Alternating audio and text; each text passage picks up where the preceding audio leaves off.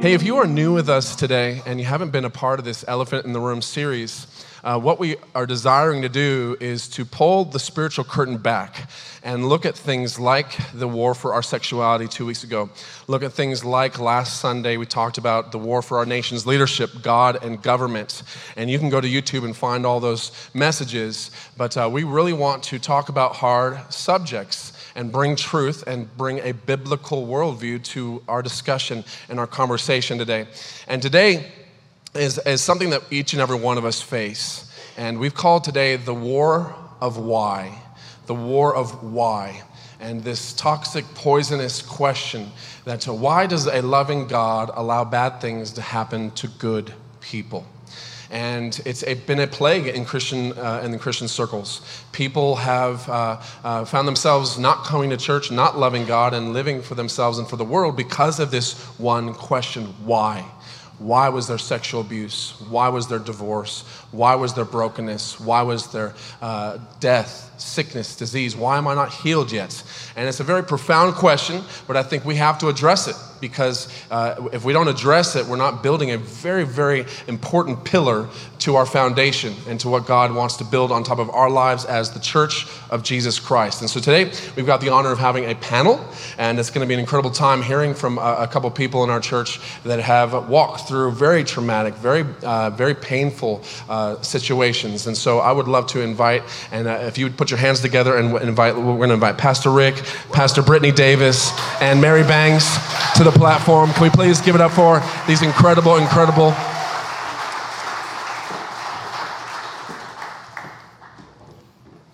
And so we all know Pastor Brittany Davis, BD, Bulldog, anointed woman of God, and the amazing Mary Bangs. Can we give it up one more time for Brittany and Mary? Yeah. Joining the conversation, very vulnerable, very open, very honest and it's real. And uh, but this doesn't this isn't just something that's happened up here with uh, uh, these two incredible women. This is something that's happened with you, and you've had to navigate, you've had to walk through, and I'm sure you've wrestled uh, with that question: Why? Why did that happen, God? And so we want to talk about this, and uh, we're going to open up with testimonies and then dive into the conversation of how we uh, truly navigate this and what does the Word of God say. So, Mary, we'd love you to start and share your testimony. All right, so um, I was raised in a really good home and kind of had a Pollyanna life and got married. We had three kids in three years, and um, the last one was born in November of 1985, and by July of 1986, I found myself in a coma, near death, in intensive care at McKee Medical Center. Um, I had been sick, and no doctor could tell me why, could tell Steve why, and they had told Steve this was a Saturday night. They had told Steve, um, she's not going to make it. We don't know what's wrong with her. She won't live through the night. Uh, miraculously, I did live through the night. Um, and that morning, our church started praying. We were on staff at a church. And um, of course, I didn't know any of this until later. And miraculously, the doctor on call was 60 some years old and he remembered something from medical school. He said, Could this woman possibly have this? He called an endocrinologist. They looked at all of my charts and um, he said, Yeah, she, I, this endocrinologist, I think she has something called Addison's disease, and um, it's pretty rare. And they started giving me the right medication, and within hours, I woke up. I was tied to a bed. I had no idea why I was there, how I got there. You know, I weighed 80 some pounds. It, I, I really was, my organs had started shutting down. Um, and I was told that I would be on medication for the rest of my life. Um, it was not curable, it was treatable. And even the medication doesn't do what our bodies should do. But that's what the medical world says. Um, and then, so, so that, that still is there, okay? And then in 2004, suddenly, uh, my dad died of a massive heart attack. Uh, he was our everything. He was the second most important man in my life next to my husband. He was our spiritual father. Um, I'm an only daughter. It, and it was shocking and horrible. He, he had a heart attack in a fishing boat with two grandkids with him. Um, I found out years later that I never really grieved because I spent that time taking care of my mom and helping her navigate this tremendous loss. Eight years later, my older brother, he was only 52 at the time, died the exact same way, but he was sitting in his living room watching a Cubs game and with his daughter sitting next to him. Massive heart attack, gone instantly. He left behind a thriving church. He was the senior pastor of an Assembly of God church, six kids. It was devastating. And that's when I realized I, I never grieved my dad properly because this was so overwhelming. I had to get help. Like, I, I had a sozo, for those of you that know what it is, a guided prayer session for some, just some healing, just to move on. Um, during these years, up until 2016, my husband heard three more times, she's not going to make it. They put the last one of the last times in 2007, they pulled our youngest daughter out of school and brought her to the hospital because she, they said she needed to say goodbye. All every one of those times, I did make it. Obviously, I'm sitting here, but that first time when I was diagnosed with Addison's, the promise the Lord gave me was, "You will live and not die. You will see the goodness of God in the land of the living." So every time those doctors tried to tell my husband or even me whether I was in or out of consciousness, I stood on, I will live and not die, and I will see the goodness of God in the land of the living. And then on July 2nd of 2019, we received a phone call that no one ever dreams that they're going to see. Our oldest son and his family lived in Romania, and he called us on FaceTime and told us that our nine year old grandson had drowned in the family pool. We were FaceTiming and could see his body, and, and her, my daughter in law's family, and us prayed life over him, but he did not live. And I cannot tell you, you know, if you're a grandparent in this room or a parent of a nine year old, eight year old, around that age, you know, they're full of life. They're so fun. And all of a sudden, they're not here. And it is a grief that is beyond explanation. But without Jesus, you can't navigate it in any form or any way. And there's been other things that have happened, you know, since then that are tough, and we'll get to those later. But um, that's that's kind of some of the stuff that we have lived through, both my husband and I, and still say God is good, and we will see His goodness in the land of the living.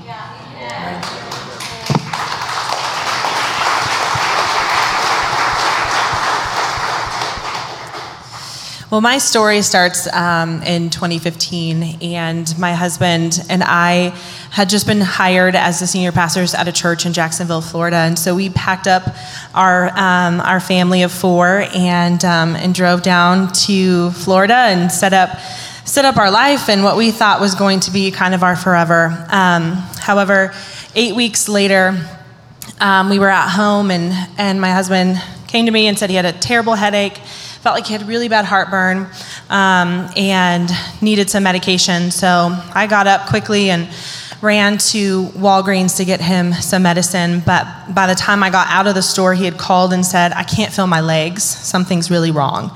Um, so I call an ambulance. I'm rushing home. The ambulance beats me there um, and gets him to the hospital. And, um, and that starts a, a nine month journey that I could have never thought at 30 years old with two little kids that we would be on. Um, they ran tests at the hospital and found out that he had what was called a spontaneous epidural hematoma, which means he just spontaneously bled out in his spine. Um, and when that happened, it caused a blood clot within his spinal cord that damaged um, his, his spinal cord and, and, paralyzed him from the waist down. Um, he spent 40 days in the hospital and um, and during that time, his body just kind of, um, I don't know, quit on him. It crashed. He uh, suffered a stroke as well. He had a fever for weeks. Um, and there was no reason and no diagnosis that the doctors could find. They couldn't even find why his spine spontaneously bled. Um, they reached out to other doctors, specialists. They were calling people across the country trying to figure out have you seen this? Do you know what's going on? And nobody had any answers for us. Um, so he was released into inpatient rehab for another 27 days to learn how to function um, in life as a, um, as a paralyzed man, and for me to learn how to be a full time caretaker of, um, of my husband. So he came home out of rehab after about 27 days, um, and we went back to life. While he was in the hospital, I was kind of taking care of and running the church by myself, and he just jumped right back um, into things and did his best to carry the church and to preach and do all the things. Um, but he was a shell of the man that he was before he got sick. Um, and I think just the effects that the illness, as you could call it, took on his body the effect of the emotion that took on his body, um, he just slowly began to slip into um, a hard place of depression um, and checked out more and more and more from me and the kids. And, and it got to a place where um, we would get home from church and I would put him back in his bed um, and he'd put a blanket over his head and just uh, kind of check out, not talk to me, not talk to the kids. Um, and so it was March of 2016 where I wrote him a goodbye letter. Um, I knew that something had massively shifted in our lives and it wasn't going to go back to the way it was. And I needed to release him to the Lord. Um, and I think in the heart of hearts, I knew I was, I was saying goodbye to him because he wasn't going to be here much longer. Um, and it was just a couple months later where we got his final diagnosis that he had developed a severe infection in his body. Um, and that infection had gotten into his bones and he had an option of amputating his legs up to his hips, um, but the infection was so high in the bones that it wouldn't have gotten rid of it completely, or he could come home on hospice care, and that's what he chose. And, uh, and so in May, we brought him home and, um, and had incredible time of, of healing, of saying goodbye, of worship. Um, we'd have someone come over to our house and just worship with us. And um, and it was a very, very special time to say goodbye to him. Um, but on June 7th, 2016, he went to be with the Lord. Um, and I began to navigate with what life looked like at 30 years old as a widow and a mom of two little kids who were four and six. Um, and nobody tells you when you get married and you have life ahead of you that it might not be turning old together in a rocking chair, like everybody says, um, but it might be heartache, and it might be walking, in, walking through life as a widow. And the last message my husband preached before he got sick was about the promises of God. And as I sat on the front row that day listening to him preach, God asked me a question that I didn't know was going to be a question that carried through for the next nine months of my life. Um, and he said, Are you holding on to my promises or are you holding on to your own? Mm. And I had to continually ask myself that as I had to let go of the things that I thought life was promising me, of the things that I thought life was promising my kids. I had to let them go and I had to grab onto the promises of God. And that was the only thing that kept me going every day, is knowing that He had promised me something more than the hurt and the pain and the grief that I was sitting in. Wow. Yeah. Um, you know, oftentimes, you know, we sit and we hear these stories, but you know, we, and we hear them on the other end. And but there's this in between, right, from when you know these things happen until now. And so let's talk about navigating this loss, right? And um, you know, specifically in the area of you know, um, Mary getting the call for your for your son or for your um, for your grandson. You know, you the decision. I'm I'm going to do hospice, knowing that he's going to leave. Uh, you know, let's talk about those areas and moments of going, hey, hold on, I have this mess that I'm left with, right? And we go through things and we have this mess, and we have to navigate this mess. There's got to be a navigation process that goes through. And uh, was there ever a time when you guys shook your fist at God and said, God, why?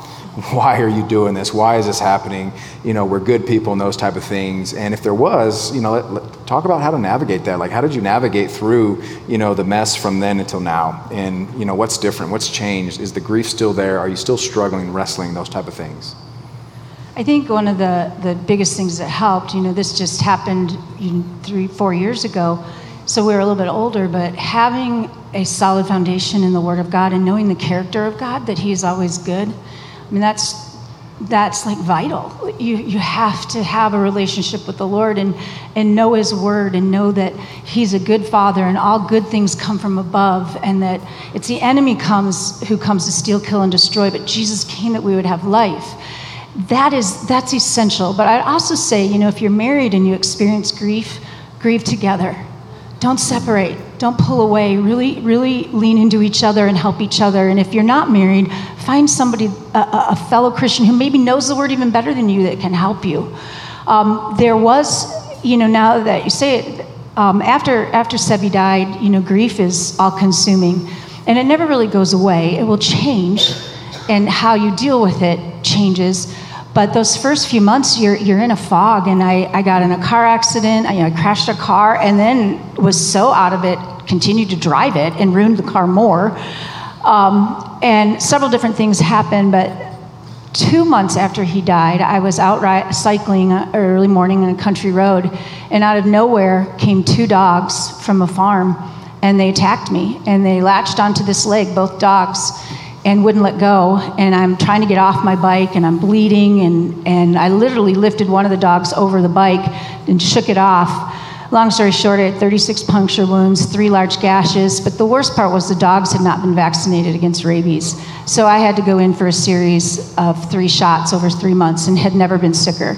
I was in some of the best shape of my life. I couldn't compete anymore. I was so ill from those rabies shots or vaccine. I don't know what it was, vaccine, whatever, the rabies vaccine that I had to get. And I remember going, God, I, I don't get it. I don't get it. I don't.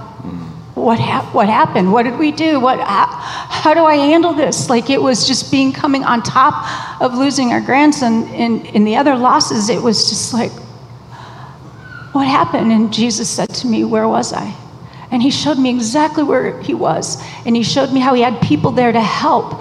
And i had to remember that he that i would live and not die and he would show me his goodness in the land of the living. And steve and i have been blessed abundantly by his goodness. We refuse to get stuck in the why i don't get it and yet praise him.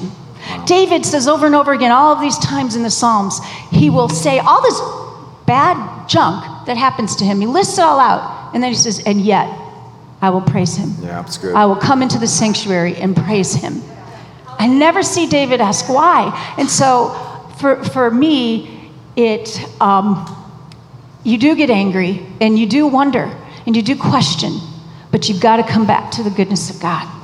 You've got to come back and you got to stay in fellowship. You can't isolate yourself. And there's a few things in the natural um, that helped with the grieving, um, but you know, I told him last service, just I bought a lot of really thick socks and blankets and candles and would just sit wrapped up and read the word. And sometimes, like Brittany said before, sometimes it's just one scripture. Sometimes it's one thing. That's all you can read, that's all you can get through. But God will meet you where you're at, He will find you. That song where you knew where to find me, you picked up all the pieces and put me back together. That's what He's in the job of doing. Yeah. Amen. Amen. Well, I did not crash my car, but I did run a red light, and um, I got a speeding ticket in a school zone after picking my son up from school. So um, it does, it takes over your body, it takes over your mind, um, and it can consume your soul if you let it. Um, it was actually the second day, uh, it was the day after um, Abishai, my, my late husband, got um, was admitted to the hospital, and I was driving back to the hospital that day.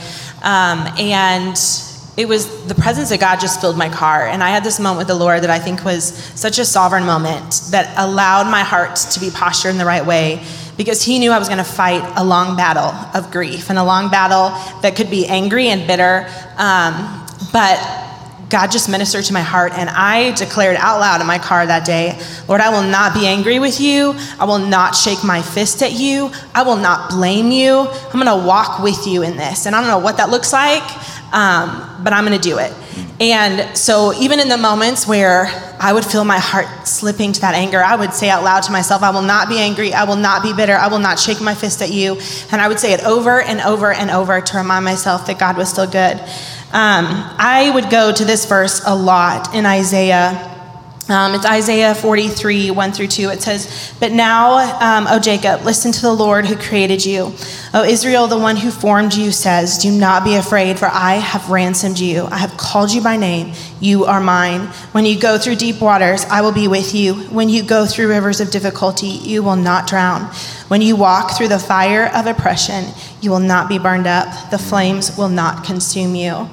And I had to remind myself every day that regardless of if I felt like I was drowning, like I felt like I was consumed, like I felt like the flames were burning me alive, that God promises that they would not. And I had to stand on His promises versus how I felt. And what that looked like tangibly for me every day was just saying yes to something. Um, sometimes that was just getting out of bed and saying yes to that. Um, I used to say that I made like best friends with my ceiling fan because I would lay in bed and look at it and just like consult it with what I was going through. Like, how did this happen? What is even going on in my life? How is this me? Um, and so I had to sometimes like leave the ceiling fan behind and just get out of bed. And some days my yes was um, making something fun for the kids in the kitchen, or sometimes my yes was going to the grocery store. But every day my yes carried me farther than the day before. And I had to remind myself that those were those moments of not being consumed, mm. that that wasn't me just fighting through, that that was actually the promise and the goodness of God yeah. not consuming me, not drowning me, not pushing me under, but pushing me forward. And I had to make a choice to look at things different, to say that even if the biggest victory I had today was getting dressed, that that is the goodness of God today. Yeah. And I'm not going to look at it like I was defeated by the other 23 hours of the day that I didn't get dressed, but the one hour I did is the victory of God. Um, and I had to stand on that and declare that for months and months and months. Yeah, and it just reminds me of uh, you know Psalm 23, right? When David said, "Yea, though I walk through the valley of the shadow of death," you know, like he's walking through the valley, and you may be walking through a valley right now, it may be a shadow of death. It may be one of the hardest things that you've ever come up to face. But I think, just like you said, I think it's important for us to anchor into the truth of, of who God is and that He is good and not waver from that, right? No matter how bad the situation is, no matter how hard it might be, no matter how much pain and turmoil that you might be facing right now, you have to anchor into God's goodness. It's the only way you're going to get through it. It's the only way that, that He's going to bring you through that valley of the shadow of death. And I love what David said. He says, For you are with me. And both of you guys said that in your, in your testimonies, like, He is with you. He's with you in that process. And so, yeah, Pastor Aaron. And I love talking about the, uh, the goodness of God because this brings up a really, really good uh, point in the sense of how to navigate this, the poison of why. And it could be death, or it could be navigating situations like Beck and I went through in the sense that we've shared this story before. But um, before we had our son Jai in 2004, we navigated four miscarriages. Uh, Becky has ultimately had nine miscarriages and those four miscarriages before Jai. Uh, then all of a sudden we bring our son into the world. We're excited. He's a beautiful, beautiful uh, young boy. And three weeks into, um, you know, three weeks into having him, we're at a, a, wedding reception, and Becky starts to feed him vanilla custard, and he starts to vomit. He, he breaks out in hives. He goes limps, and then we run, rush, him to the ER. And no parent wants to see their little uh, three-week-old baby uh, limp on a hospital bed, not knowing what the heck is going on. And so uh, I didn't realize this, but uh, with anaphylactic uh, uh allergies comes severe asthma and severe eczema, and our boy had it all. You know, so if he went to a playground and there was a wrong perfume that went down the slide, he'd bust out in hives, and uh, you know, like he'd, he'd, he'd, be so bad with eczema that he'd wake up in the morning and his sheets would be bloody, mm. and it was just this this constant ten- constant tension for the first five years. What is going on? And I look back and talking about the character of God, I look back and it was because of the miscarriages of my son that I stopped believing in the power of God for ten years. Wow. I allowed a crack in my theology. I allowed a situation to rise above the standard and the power of the Word of God. And so that's why it's so important. Every single one of you, right now, where you are, you have a, a, a, a, working belief system, a theology of concepts of who God is, whether it's from the Word of God or whether how life and life situations and circumstances have dictated your theology. And your theology is exactly how you will respond to life situations, whether we talk about sexuality, whether we talk about the government, whether we talk about navigating loss. It is so important that you understand that. Let's talk about the, the sense of the, the, our theology, like the fact that uh, is God sovereign? We talk about God's sovereignty in this. I mean, did you guys navigate that? How did you guys feel when you when you went through some of this? Did did His sovereignty come into play? Yeah. Go. Yeah. um, I think, I mean, I think when you walk through something like this, in the moment you don't always see it. But when you look back, um, you see it at work the entire time. And I think that's why we struggle so much in the moment to see the character of God in pain because we can't see his hand at work in the same way. Um, and we tend to look at God through the lens of our circumstance, that it in, in, essence alters our image of God because of what we're going through. Yeah. It would be like me having a terrible day at work and coming home and saying that it was my husband's fault that because my circumstances had changed, then now who he is to me is different. But God is God regardless of what's going on in my life, what's going on in this world, what's going on in our circumstances. Um, and so when we allow ourselves to separate a bit from our situation, we can see the hand of God at play always because he's a good God, because he loves us, because he's a good father. Um, and so I think stepping away um, a bit from my situation, I began to see um, how good God God took care of me, how God um, mm. rescued me in moments. And that looked like people at times. Um, they jokingly call me Bulldog because I, um, you know, I'm, I'm a hardcore person. I am a black and white, um, and, and I kind of have that, that persona. Um, but if you would have met me seven, eight years ago, um, it would look like me surrounded by brick walls. Um, because of because of my experiences in life, because of my upbringing, um, and so I went through a situation where I needed help. I was on an island. I was isolated. I had never lived in this place before. Um, the church was new to me, and I didn't let people help me. Um, but there was people that pushed their way in. Um, and there was one woman in particular. Her name was um, Cindy Barney, and she was one of Abishai's wound care nurses, and her husband was a pastor in Jacksonville as well. And um, and she pushed her way into my life. And she would just show up on my doorstep and bring me food and ring my doorbell or text me and say, There's something on your doorstep. I know you don't want to talk, but it's there. Um, she would show up in my in Abishai's hospital room when I was there. Um, she even, the day that I had to sign Abishai's DNR, um, which was really challenging, um, standing at a nurse's station by myself um, again, it felt like the world was just going at hyperspeed around me, and I'm standing there getting ready to sign his life away. And I signed and felt like I was going to fall apart. But I knew I had to keep it together because I was by myself. And I turned, and she was running towards me. Um, she had heard I was there and signing a DNR, and she came from a different floor to hold me in one of the hardest moments. And I just fell apart in her arms.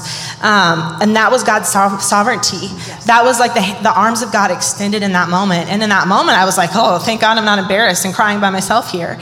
But stepping away, it was God rescued me in that moment. Yeah. He was soft and sovereign and good. And he allowed me to have a moment in the arms of Jesus. Um, but you don't always see it in that moment. Hindsight is helpful, but you know, also in his sovereignty, he's, he's given, us, given us his word. And one of the things that helped me, it was in everything give thanks. I don't believe God brings those things to teach us something, but He will help us through them. So we be thankful within that situation. And we can know in Romans it says, He causes all things to work for good to those that love Him and are called according to His purpose. So you can continually lean into Him. Um, one of one of my kind of a wake up moment, and after I was diagnosed with Addison's disease, you know, we and this may show our age, but we were Rhema students, and you know, it's all about faith and believing for your healing and standing on the word and and this and that. And so here I was, you know, two years out of out of Rhema and have this disease that's not curable. And I did everything I could. I mean, I went to every prayer meeting, I raised my hand at everything, I quoted every scripture, I had them taped all over the house. And, you know, after a couple years, I was exhausted. Mm. And I the Lord was like, What are you doing? Why aren't you just resting in me? But the biggest thing was, it was like, it hit me that I was letting the devil win twice. Because it was destroying my life, like fighting for this healing, wow. which we are promised. And I will, I want to be healed in this life. Pastor Rick had a word a couple weeks ago for autoimmune diseases. You better believe I stood up and raised my hand. And I'm going to continue to do that and continue to thank Him that I am healed by His stripes. I'm healed. But I know if I don't see it on this earth, I will see it in eternity. Yeah. It is going to happen. That's not the question. But don't let the enemy steal your joy in life that he's promised you while you're sick. I mean, this is not an easy disease to navigate. I have to take medication every day, but it's also why I like spit in the devil's face and say, No way, Jose. I'm going to run marathons. I'm going to do triathlons. I am going to do this and I'm going to do that. And you are not going to win.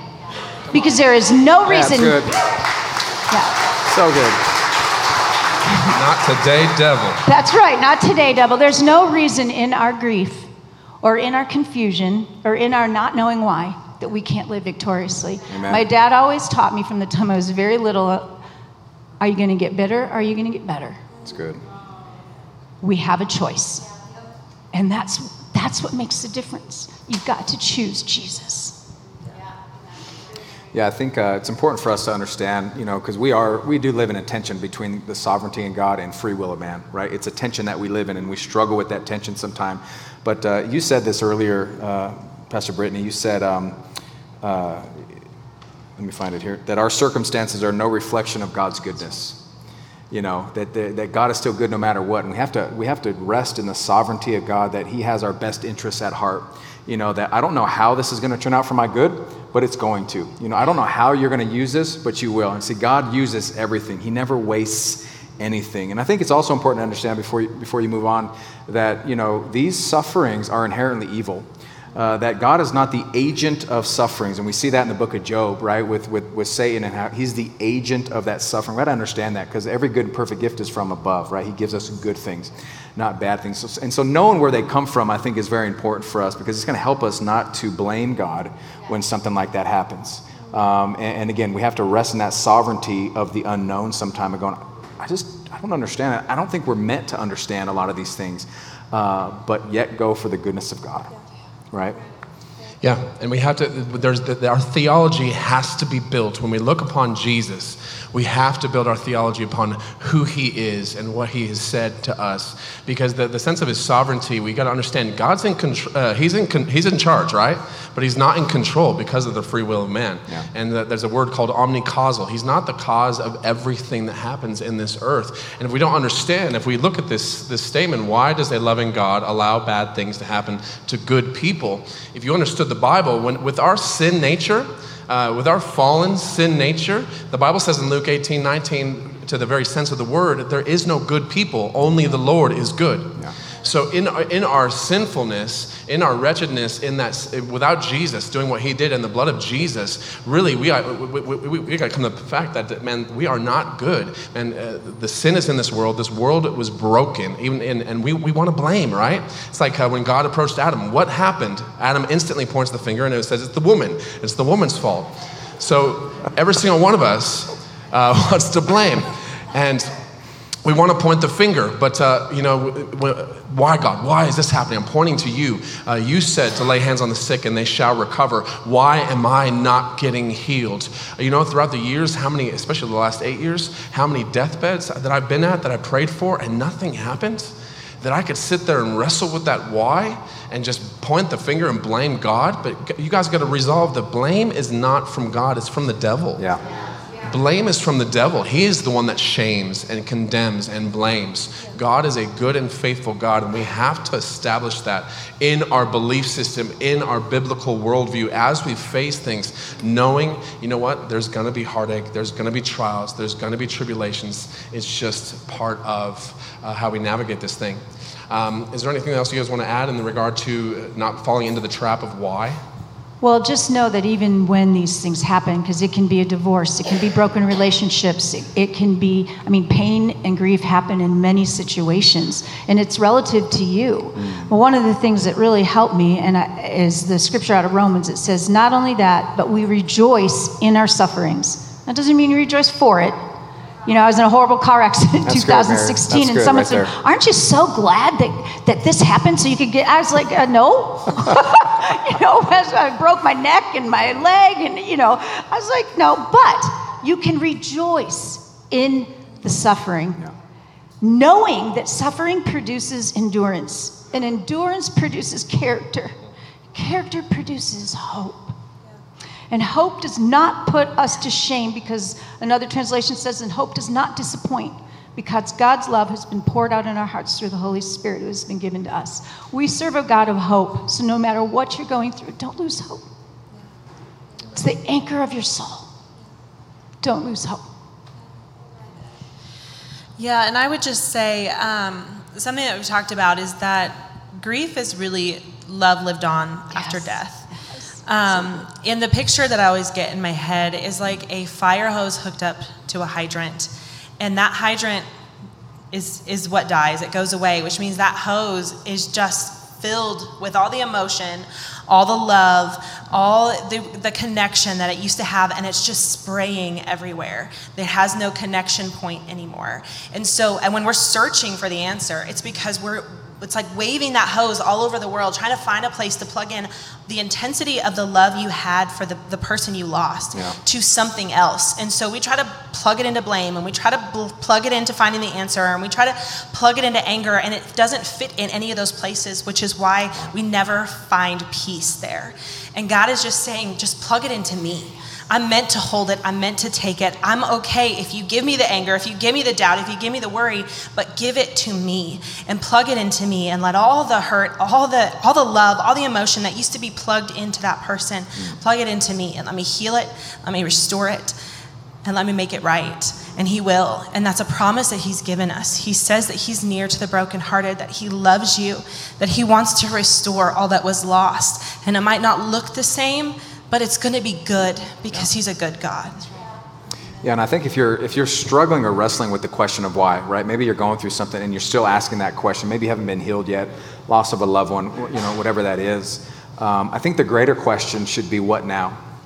Because we can get lost in the whys, and you know those are uncertain. We may never know why, but we need to start asking the question, what now?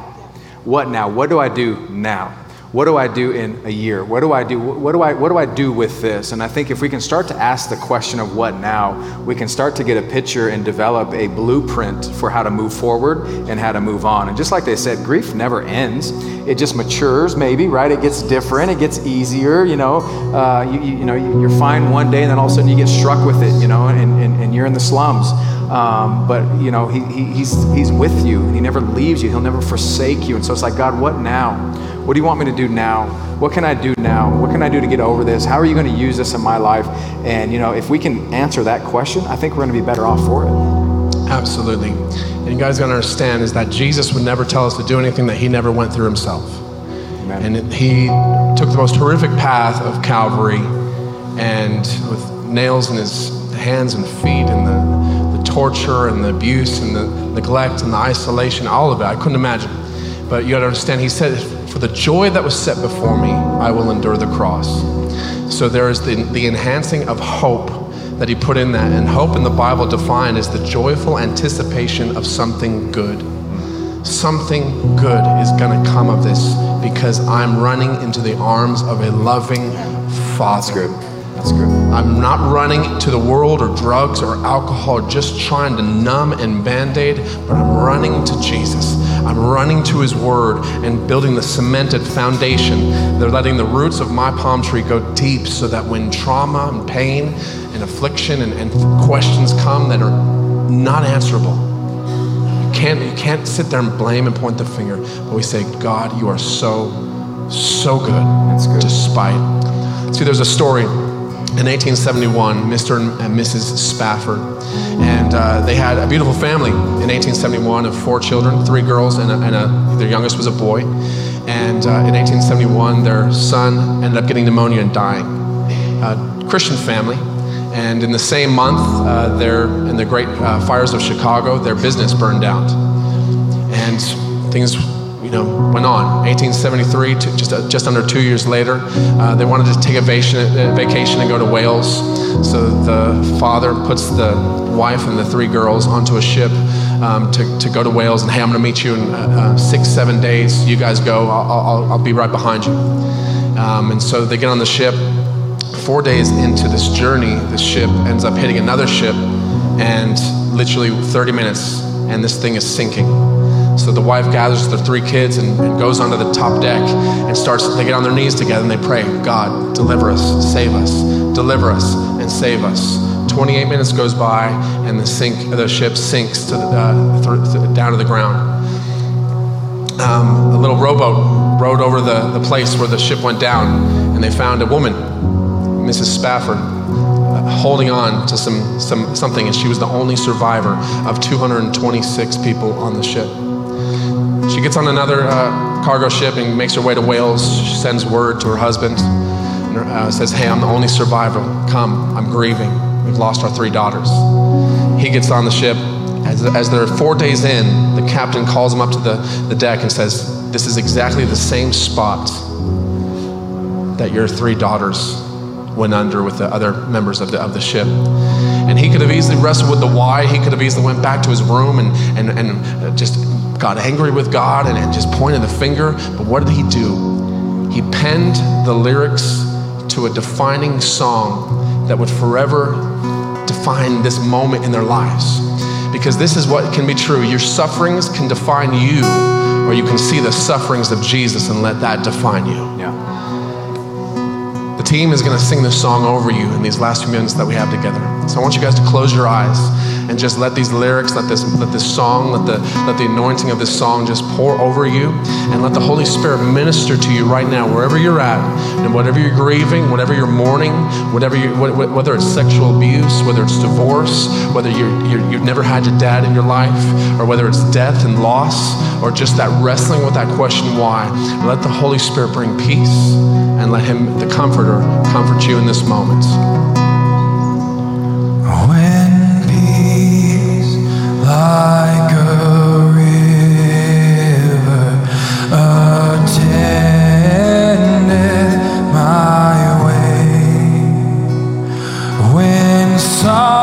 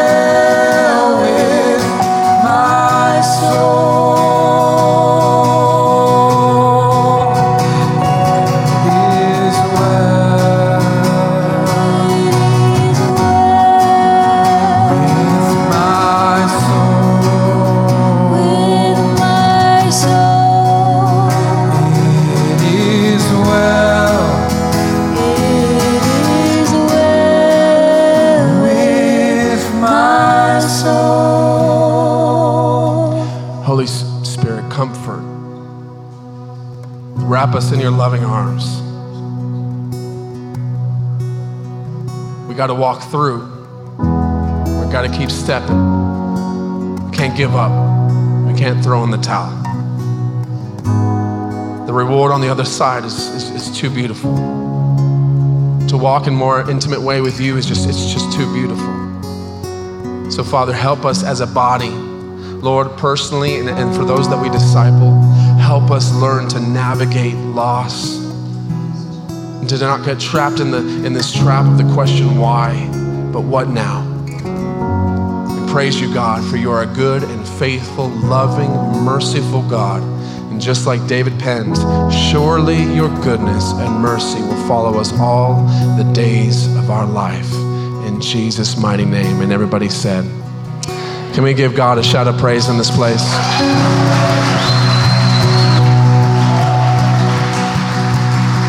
Before we conclude, online and in this room, we want to ask you this question and give you an invitation.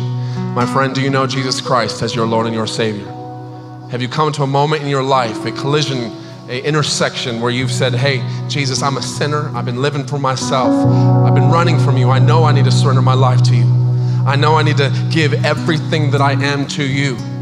Maybe years ago you gave your heart to Christ at a youth camp, but you've been living for yourself and now you want to come to this moment and recommit.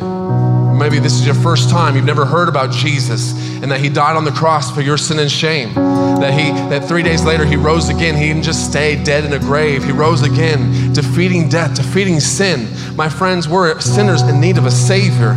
And Jesus died on the cross to restore a relationship, not with religion, not with church tradition, tradition, but with Jesus Christ, with our Heavenly Father. And He's knocking on the door of your heart. And the Bible simply, it's a, it's a beautiful free gift that you, if we believe in our heart and confess with our mouth, not just confess, but confess, but repent. That, that sense of sorrow that I'm sorry, God. I want to give my life to you. From the front to the back, left to the right, I want to make sure everybody in this room has had the opportunity to come to a point of receiving Jesus Christ as their Lord. Online in this room, I want you to make a bold decision on the count of three and just wave your hands. Say, Yes, that's me. Would you pray with me today? It's a beautiful feeling to be adopted into the family of God. It's the greatest decision you'll ever make. On the count of three, if that's you, just raise your hand. One, two, three. Just give me a wave. Say, Yes, Pastor Aaron. I want to surrender my life to Jesus. Online, just comment, let us know. I want to make sure everybody in this place has had the opportunity. Awesome. Awesome. Well, Lord, we just thank you so much for what you're doing in this house what you're doing in our lives. Lord, I pray, God, that as we go away this week, Lord, there'd be such an incredible sense of, wow, I'm going to build the foundation of my belief upon the fact that, God, you are sovereign, you are good, you are faithful, that no matter what comes my way, I will not be shaken.